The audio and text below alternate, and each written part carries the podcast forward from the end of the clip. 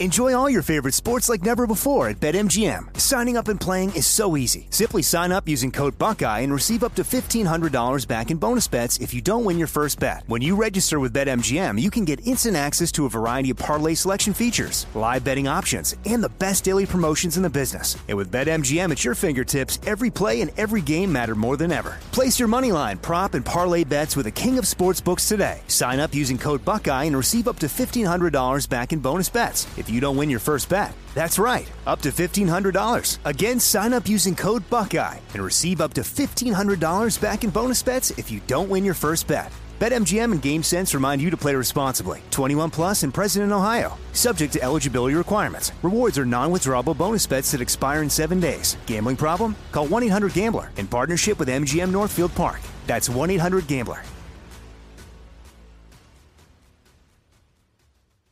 This is your moment, your time to shine, your comeback. You're ready for the next step in your career, and you want an education employers respect. So you're not just going back to school. You're coming back with Purdue Global. Backed by Purdue University, one of the nation's most respected public universities, Purdue Global is built for people who bring their life experience into the online classroom. Purdue Global, Purdue's online university for working adults. Start your comeback today at purdueglobal.edu. There's a lot happening these days, but I have just the thing to get you up to speed on what matters without taking too much of your time. The Seven from the Washington Post is a podcast that gives you the seven most important and interesting stories, and we always try to save room for something fun. You get it all in about 7 minutes or less. I'm Hannah Jewell. I'll get you caught up with The Seven every weekday, so follow The Seven right now.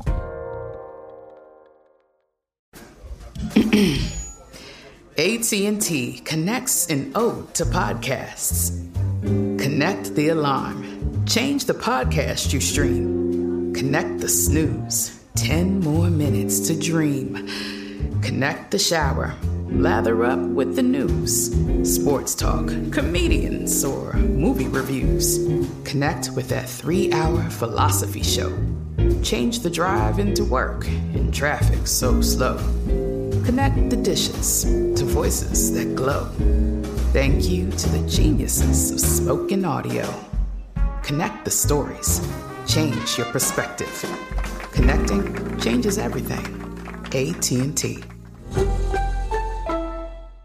Are you still searching for your perfect place to call home? Well, now is the time to buy at Fisher Homes. If you're looking to move in before the end of 2024, May could be your last opportunity to start building your dream home and close before the year's end. If you're hoping to move in even sooner, Fisher Homes also has homes that are move-in ready and waiting for you, where you can start enjoying the benefits of homeownership even faster. Schedule your personal tour with a new home advisor today at fisherhomes.com and make this spring the season you find your perfect home sweet home.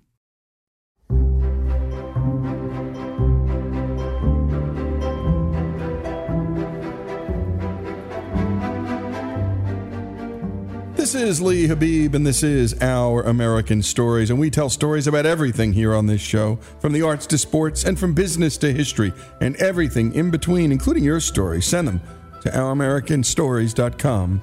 They're some of our favorites. And all of our history work is brought to us by the great folks at Hillsdale College, by the way. Go to hillsdale.edu to sign up for their terrific and free online courses.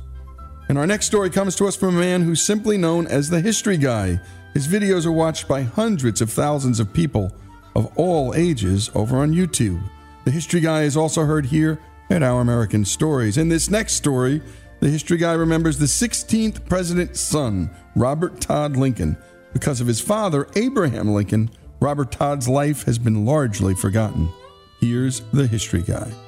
On April 9, 1865, General Robert E. Lee surrendered the Army of Northern Virginia to Union General Ulysses S. Grant following the defeat of the Confederate Army at the Battle of Appomattox Courthouse.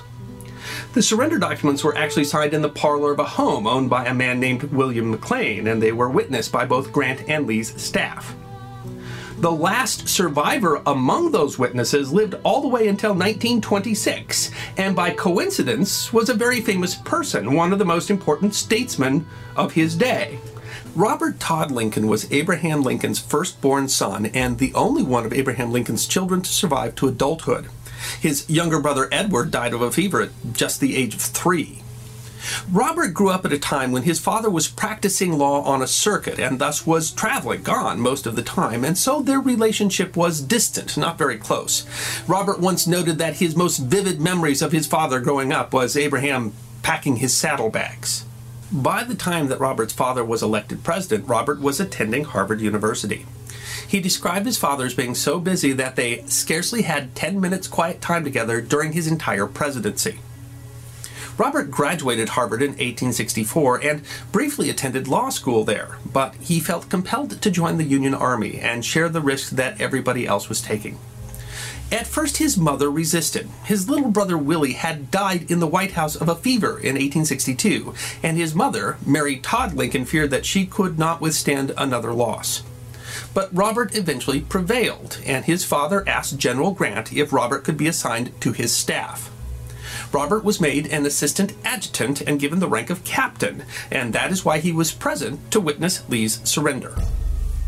Robert had traveled to Washington to visit his parents on April 15th, and his parents invited him to go to the theater with them, but he declined. He had been traveling on horseback all day and needed a rest. And so Robert narrowly missed his father's assassination. Robert moved with his mother and his younger brother Tad to Chicago, and he continued his law studies. He was admitted to the bar in 1867. In 1868, he married the daughter of a United States senator. They had 3 children.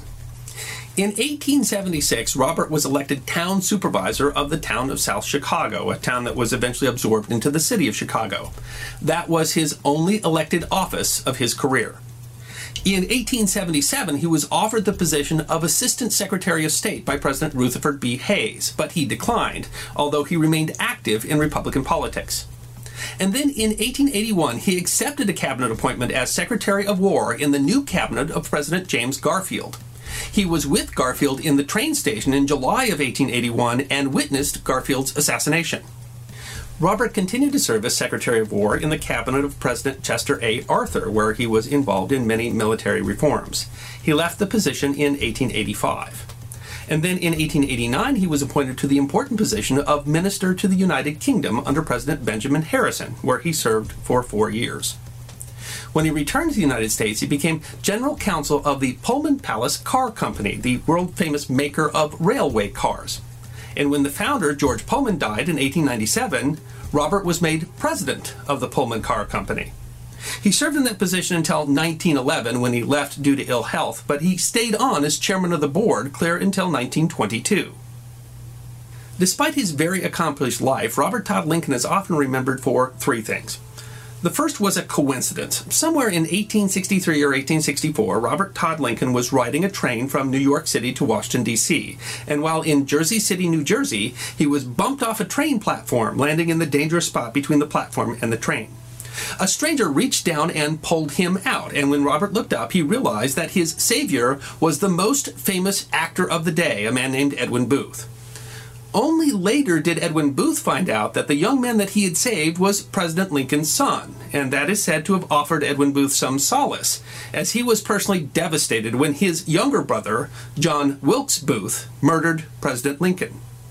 Second, in 1875, Robert had his mother, Mary Todd Lincoln, committed to an asylum. He was concerned about erratic behavior after the death of his younger brother, Tad, at the age of 18. Mary was able to get some letters out to her attorney, who was able to convince Robert to let her leave the asylum and live with her sister, but it included some public embarrassment for Robert, and he and his mother never fully reconciled. And finally, Robert Todd Lincoln is sometimes described as being somewhat unlucky because of his proximity to 3 presidential assassinations.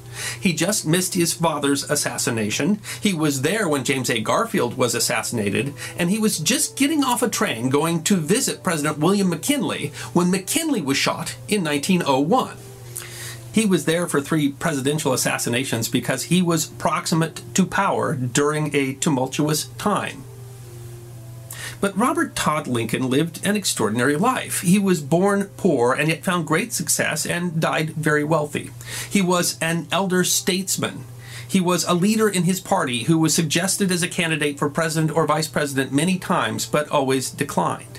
He was the president of one of the largest corporations in the country.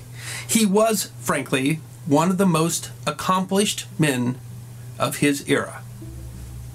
His last public appearance was May 30th of 1922, when he appeared with President Warren G. Harding and former President and Chief Justice of the Supreme Court William Howard Taft at the dedication of the Lincoln Memorial. He passed away in 1926, just a few days shy of his 83rd birthday. And, darn it, he deserves to be remembered as more than just his father's son. And those words are true and spoken beautifully by the History Guy.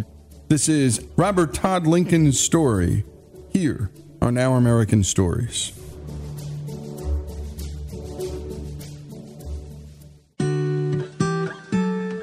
Folks, if you love the stories we tell about this great country, and especially the stories of America's rich past, know that all of our stories about American history, from war to innovation, culture, and faith, are brought to us by the great folks at Hillsdale College, a place where students study all the things that are beautiful in life and all the things that are good in life. And if you can't get to Hillsdale, Hillsdale will come to you with their free and terrific online courses. Go to hillsdale.edu to learn more.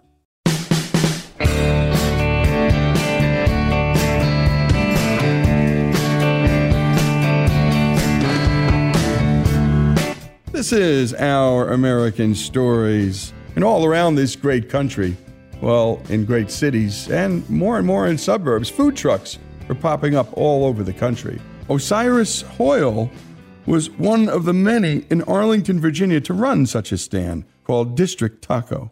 Monty Montgomery brings us the story. Here's Osiris. My name is Osiris Hoyle. I'm from Yucatan, Mexico. I pretty much grew up in a farm where I had to do a lot of things on my own. When I was, I think, maybe 11 years old, I was selling newspapers, popsicles, flowers on my bicycle, and of course helping my dad farm. And I learned how to cook with my mom. Pretty much every single day, she will wake me up and ask me what I wanted to eat.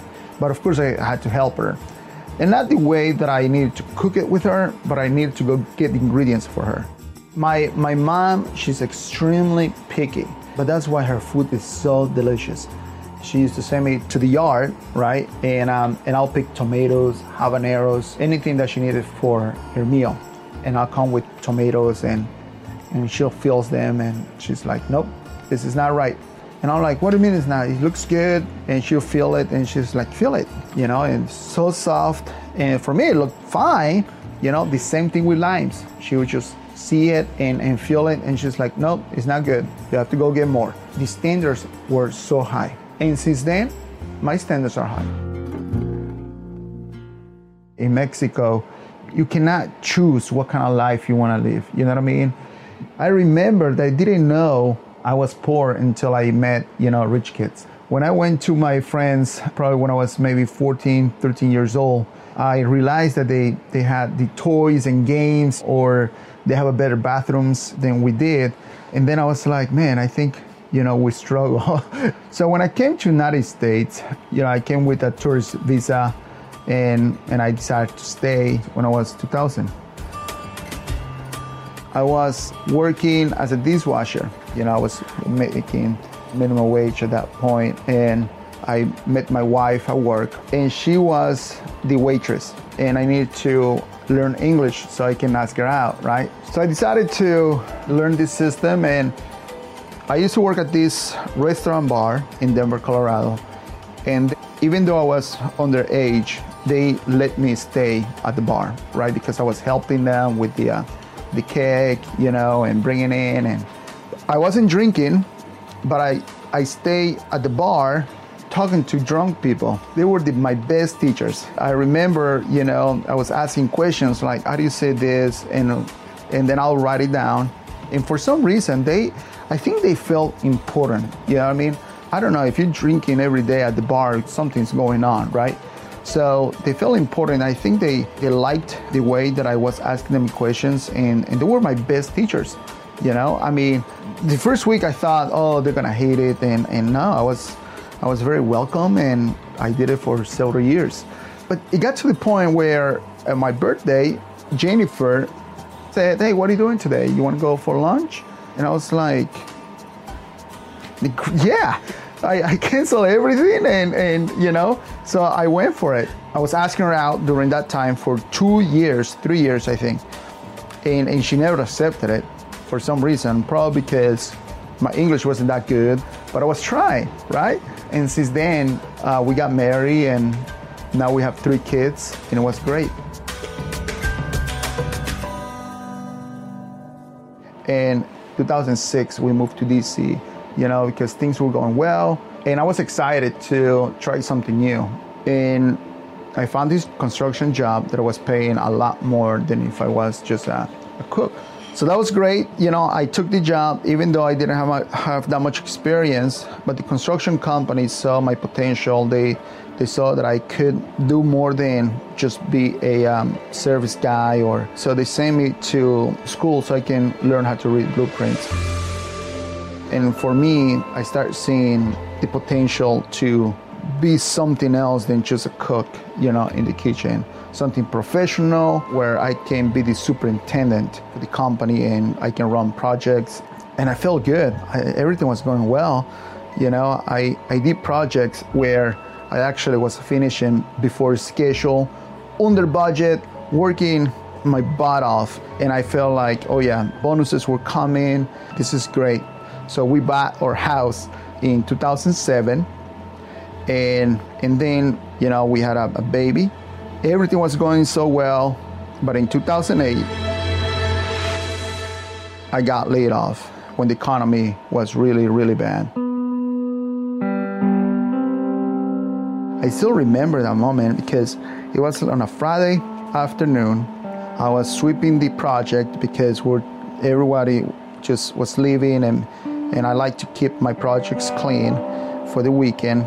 And the actual owner of the company came and he gave me the news. It was very emotional. I started crying. I've never been fired before. And, you know, I asked for my job back. My health insurance was through the company. And I felt defeated. I felt not being a man anymore. The man that my parents raised, the kid, you know, all these responsibilities, all my hard work. What just happened? I didn't understand it. So I said, look, just pay me whatever you want to pay me, okay? Just keep me on payroll, but keep my insurance, right? My wife, she's pregnant. We'll figure it out later. And they just couldn't keep me on their payroll. I took my truck, drove away, and I had to park in a parking lot. I was actually crying that moment because how I'm gonna go to my wife right now and tell her that I just lost my job. How I'm gonna do that? I've never been prepared for these moments, right? I have a house, a kid, she's pregnant, and what I'm gonna say? So I went to her job. I said, Jenny, I need to talk to you. And I had to say, I got laid off, I got fired. And the only thing that she came out of her mouth, she hugged me and she said, don't worry, we'll be okay. Man, that was so powerful, you know? That was so powerful.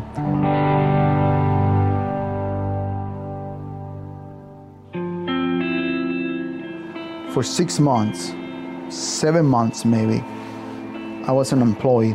I was looking for a construction job because I know how to read blueprints now, but there was nothing available. I was getting depressed, all right? I was getting extremely depressed because I don't have a job. I'm babysitting my son. But in the weekends, I'll invite my friends so we can like have some beers and make carne asadas and these salsas. So my friends, you know, used to say, oh, Cyrus, this is so good. You should bottle this, you know, and sell it. And oh my goodness. And I'm like, I'll go home and I'll tell my wife, I think people like my food. We might have something going on here. So, and then I was making it for Mark Wallace too. A man who would go on to have a profound impact on Osiris's life.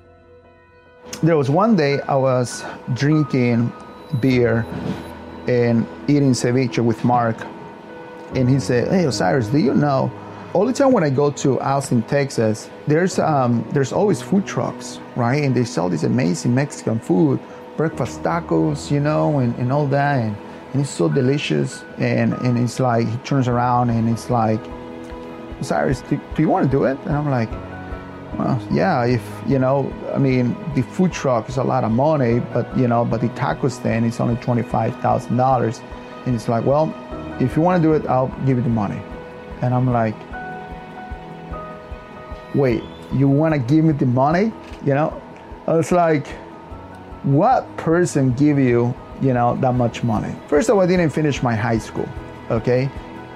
I went home and I couldn't believe it, right? I talked to my wife about it. And at that point, I didn't have anything else going on. So I went back to Mark and I said, let's do it. Let's do it. And let's do it indeed. And what a story this is so far. When we come back, more from Osiris Hoyle and District Taco and how that all happened here on Our American Stories.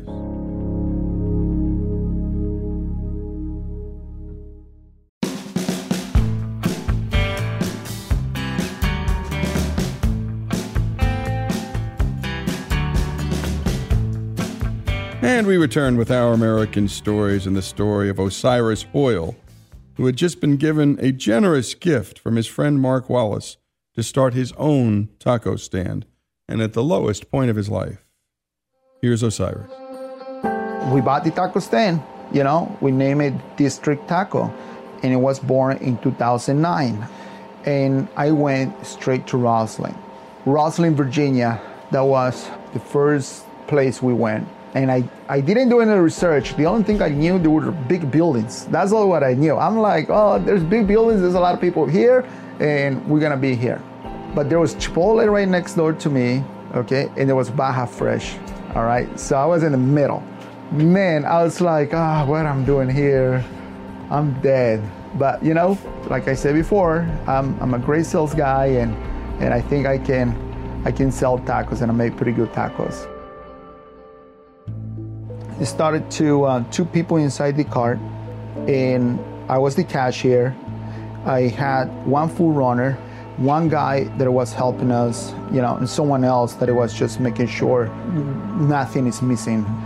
The first week, we started making breakfast tacos, you know, in the morning, 6 a.m., right? And it wasn't working, you know. People around DC don't know about breakfast tacos. But in Mexico, we always eat tacos with eggs, you know, so be it, you know, and I grew up with it, but people around here prefer, you know, a bagel or a donut or, you know, or I don't know, or something else, right, for breakfast, not a breakfast tacos. So I said, okay, well, breakfast is not helping me all the way, you know, let me start introducing what I'm really good at. For lunch, people don't want to eat breakfast tacos, so I'm gonna start making pollo asado. The other day I was making mole poblano. Every single day I was changing the menu. Just like how my mom would ask me, what do you want to eat today? I would change it, right? And I figured out also, okay, I wanna make my carne asada. So I pretty much welded a grill that I bought at Home Depot, you know, just like a small grill. So I was grilling, you know, in front of people. When people were walking into their jobs, to their office, man, we were grilling out there, right? We were grilling our salsas. We had a table where we were blending the salsas, you know, we were roasting our tomatoes and everything. It was a party, oh my goodness. Not everything, you know, worked perfectly. For 2 months, I wasn't making any money because I pretty much was making everything fresh. So I was making my guacamole fresh, I was making my pico de gallo fresh. So I was going to Restaurant Depot every single day. And I'll get back, watch the taco stand, and drop everything, eat dinner with my family, and then cook whatever it takes a long time. And my refrigerator full of avocados. And my wife didn't like that very much, but she knew that that was the only option we had. Here's another thing. I used to drink so I can go sleep. So I'll have like a couple beers, right? One beer, And one night I was cooking the beans and I turned the TV on, right? It was like 8 p.m. I fell asleep, family was sleeping. So around 11 o'clock, I don't know about you, but when you burn beans, I don't know if you've done this before, but it smells so bad, right? Just the smell is really bad. And I woke up and I'm like, oh my goodness, what I've done. What a waste of product, you know, it's money. And I couldn't just burn the house, my family, you know, what I'm doing. And I was pretty angry. But at that moment, you know, I was extremely tired, extremely disappointed, right? And I was just praying because I was like, what I'm doing, I'm just wasting my time here, okay? I almost burned the house. I'm extremely tired. I'm overweight because, you know, it's just, I've been eating a lot, not exercising, working long hours. And this is, I don't know, this is not working. So I was praying and I said, God, just send me a message because I don't know what else to do. And then my daughter started crying. And I remember I was like, I guess that's the message. I have to continue, you know, for the family, right? So I tie my shoes and get back to work.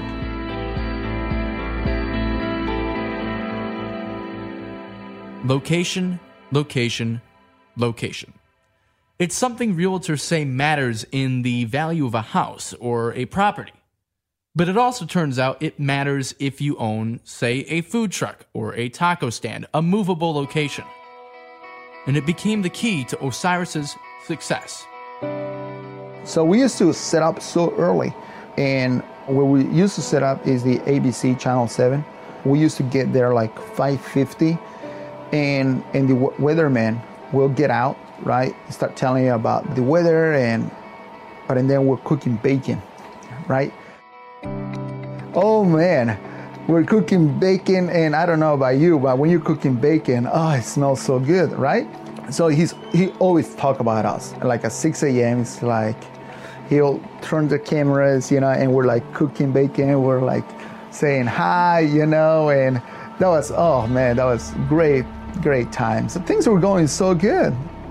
There were long lines to order from us. We were like 6 people in the taco stand working, and we probably served about 200 people. And the actual press started writing about us, and from being laid off to have a taco stand, I think that was a wake-up call that actually it can be done. And then I, you know, came to my business partner, Mark Wallace, and I said, hey Mark, I think we got something going on right here. Let's just open a restaurant. We opened the restaurant in 2010 in Arlington, Virginia. And from there, you know, we bought a lot of equipment from Craigslist.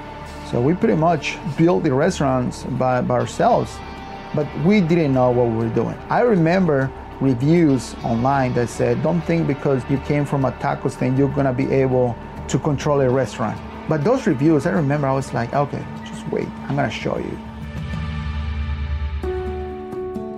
And then after a year, we felt like, okay, we have a model. And then we hired for a second store in DC. We hired contractors, okay, to build that store. But then I was like, well, you know, maybe I should call the guys that, you know, laid me off and see if they want to work with me. So I went and I hired them back. It's funny because I used to be their employee and now I'm their client. Yeah, that's the way how things work out, right? And from there, you know, now we have 12 stores open and over just a little bit over 450 employees, and we're going from there.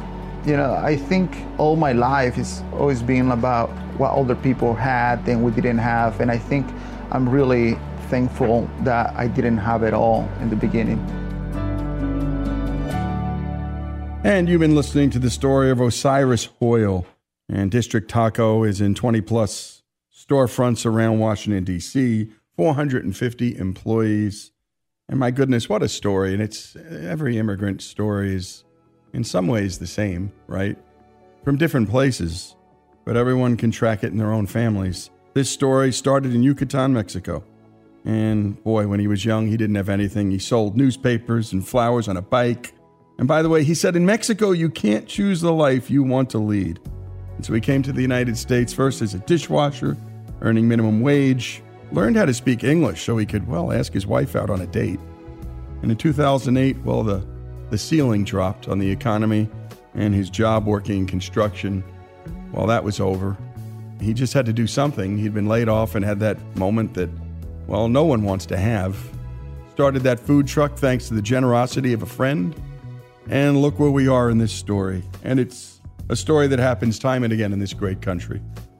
Osiris Hoyle's story, District Taco's story, have one if you're in D.C., here on Our American Stories.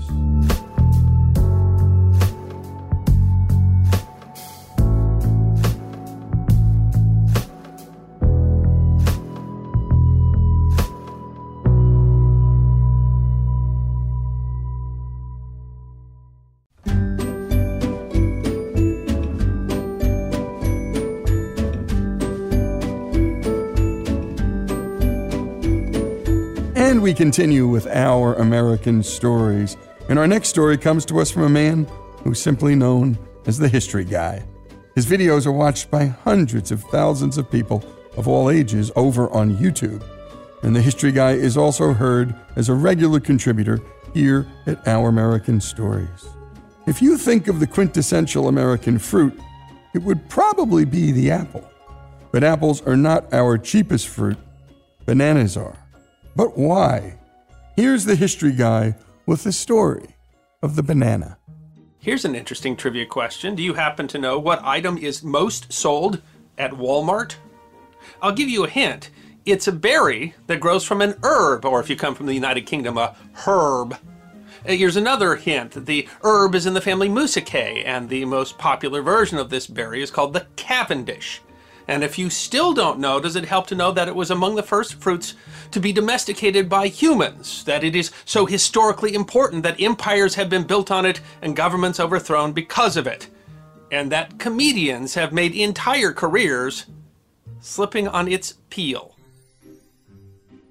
Some scientists estimate that the banana was domesticated as early as 8,000 BC, and there's written evidence that the cultivation of bananas had reached India by 6,000 BC. Thus, bananas were possibly domesticated at approximately the same time as rice and potatoes, predating the domestication of apples by millennia. The banana fruit is produced from the ovary of a single flower, in which the outer layer of the ovary wall develops into an edible fleshy portion. Thus, bananas are, by the botanical definition, a berry. There are more than 1,000 species of wild banana in Southeast Asia, China, and the Indian subcontinent, producing a staggering array of fruits. The Musa valentina, for example, produces a bright pink fuzzy banana, and the Gosung Hang species is so aromatic that its Chinese name literally translates as, "You can smell it from the next mountain." While bananas were likely first domesticated in Southeast Asia or Papua New Guinea, Arab traders carried bananas back home and introduced the fruit to the Middle East in the 1st or 2nd millennium BC, and then took the fruit to the east coast of Africa. The fruit was then traded across the continent, eventually being cultivated in Western Africa. In fact, there are two competing stories for the etymology of the word banana. One posits that it comes from the Arabic word bana, for finger, because early bananas would have been about the size of your finger. The other posits that the word was derived from a West African language. In 327 BC, Alexander and his armies discovered the banana during one of their campaigns in India, and introduced the delicious fruit to the Western world, particularly to Mediterranean countries. In the 6th century, the Portuguese discovered bananas on the Atlantic coast of Africa, and then they cultivated the fruit on the Canary Islands, and from there it was introduced to the Americas by Spanish missionaries. Early cultivated bananas would not have been like what we buy at the supermarket today. Rather, wild bananas are full of seeds, hard enough to break your tooth, and would have been smashed and sieved to eat the soft fruit. Over time, farmers would have selected those bananas that had fewer seeds, but such bananas eventually would become so seedless that they could not be grown from seeds, and the plants had to be reproduced asexually. The banana-rich culture we have today, the average American eats 28.5 pounds of bananas each year, was the product of the 19th century. While bananas were being cultivated in plantations in the 15th and 16th centuries, those were red or green bananas that included a lot of starch, and today would be called plantains. For the most part, they had to be cooked to be softened and eaten. In 1936, a farmer in Jamaica named Jean-François Peugeot discovered a banana plant on his plantation that, the result of random genetic mutation, was producing yellow bananas. The fruit was naturally sweet and soft enough to be eaten without cooking. This banana grew in tightly packed bunches and had a thick peel that resisted bruising, facilitating transport. Hundreds of cultivars of this banana mutation have evolved to give the world one of the greatest food breakthroughs in history, supplying the world with the #1 fruit grown to feed Earth's population, the modern yellow banana. The banana, originally called the Martinique banana, was so popular that the variety was cultivated all along the Caribbean coast in Central America. That type became known as the Gros Michel, or the Big Mike, and it was a game changer. Americans had seen bananas imported from Cuba early in the 19th century, but those were seen as merely a novelty. Likewise, bananas had been displayed in London in the 1600s, but again the fruit was little more than an oddity. Economic and dietary changes, combined with the characteristics of the Gros Michel, created a massive trade. Imports into the U.S. gradually increased, especially at the end of the Civil War, but interest in imports really took off in the 1870s. In 1871, banana exports to the United States were valued at around $250,000. By the first year of the 20th century, the banana trade had exponentially ballooned to $6,400,000. 10 years later, it had effectively doubled again.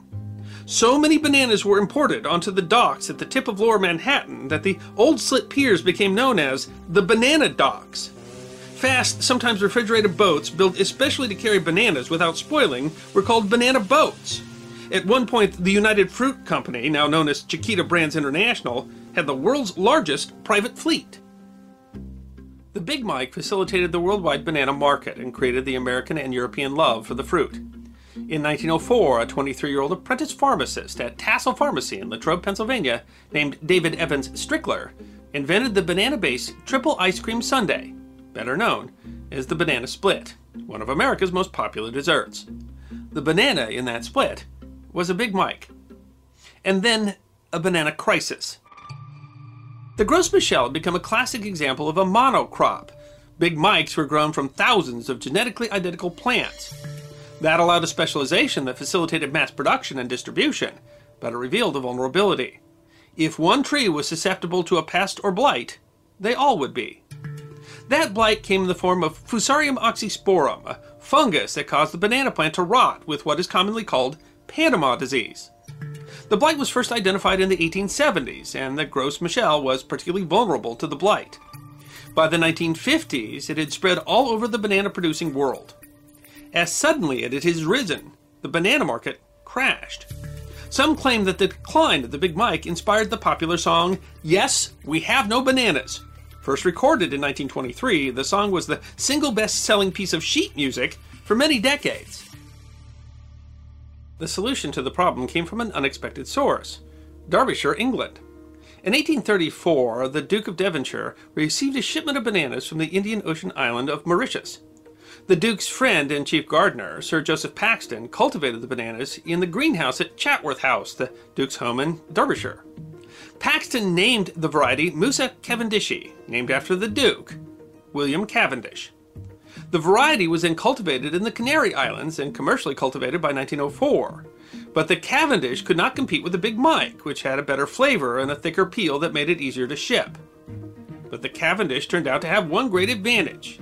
It was resistant to Fusarium oxysporum. Because it was not as hardy, the Cavendish could not be as easily shipped in the natural cluster like the Gros Michel. The clusters had to be broken into bunches and then boxed, making the Cavendish more costly to ship. Still, Cavendish bananas represent nearly half of the bananas produced in the world today, and nearly all of the export market. If you buy a banana outside the tropics, it is almost certainly a Cavendish. The banana trade is so lucrative that it has driven more than a century of politics, especially in Central America and the Caribbean. American-based companies corrupted local governments in order to obtain exclusive production rights, and ran huge swaths of Central American countries as virtual corporate nations. Economic exploitation gave rise to violent labor movements, which drew the United States government into a series of conflicts throughout the region. Although the wars were not exclusively driven by the economic demands of the fruit companies, the series of conflicts became known as the Banana Wars. In 1911, a private army financed by the Cozumel Fruit Company orchestrated a coup d'etat in Honduras over a conflict with rival United Fruit Company for an exclusive contract for Honduran bananas. The unstable economies and governments caused by these interventions led American writer O. Henry to coin the term Banana Republic. Today, the banana is the world's fourth major food, behind rice, wheat, and milk. Americans alone eat more than 3 million tons of bananas each year, more than apples and oranges combined.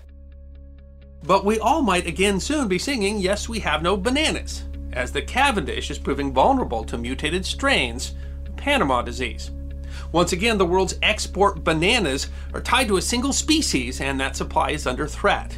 The answer might come in the form of genetically modified Cavendishes, or even the return of the Big Mike, as scientists have been trying to breed a fungus-resistant version of the Big Mike ever since the first blight took hold in the 1900s.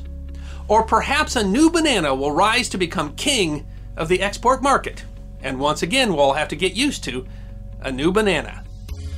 And a great job, as always, by Greg Hengler on the production. A special thanks to this great storytelling about, of all things, the banana. And by the way, you can hear The History Guy on his own YouTube channel. The History Guy, history deserves to be remembered. It's Walmart's biggest selling item. Who knew? 28.5 pounds each year is what each American consumes. Who knew that?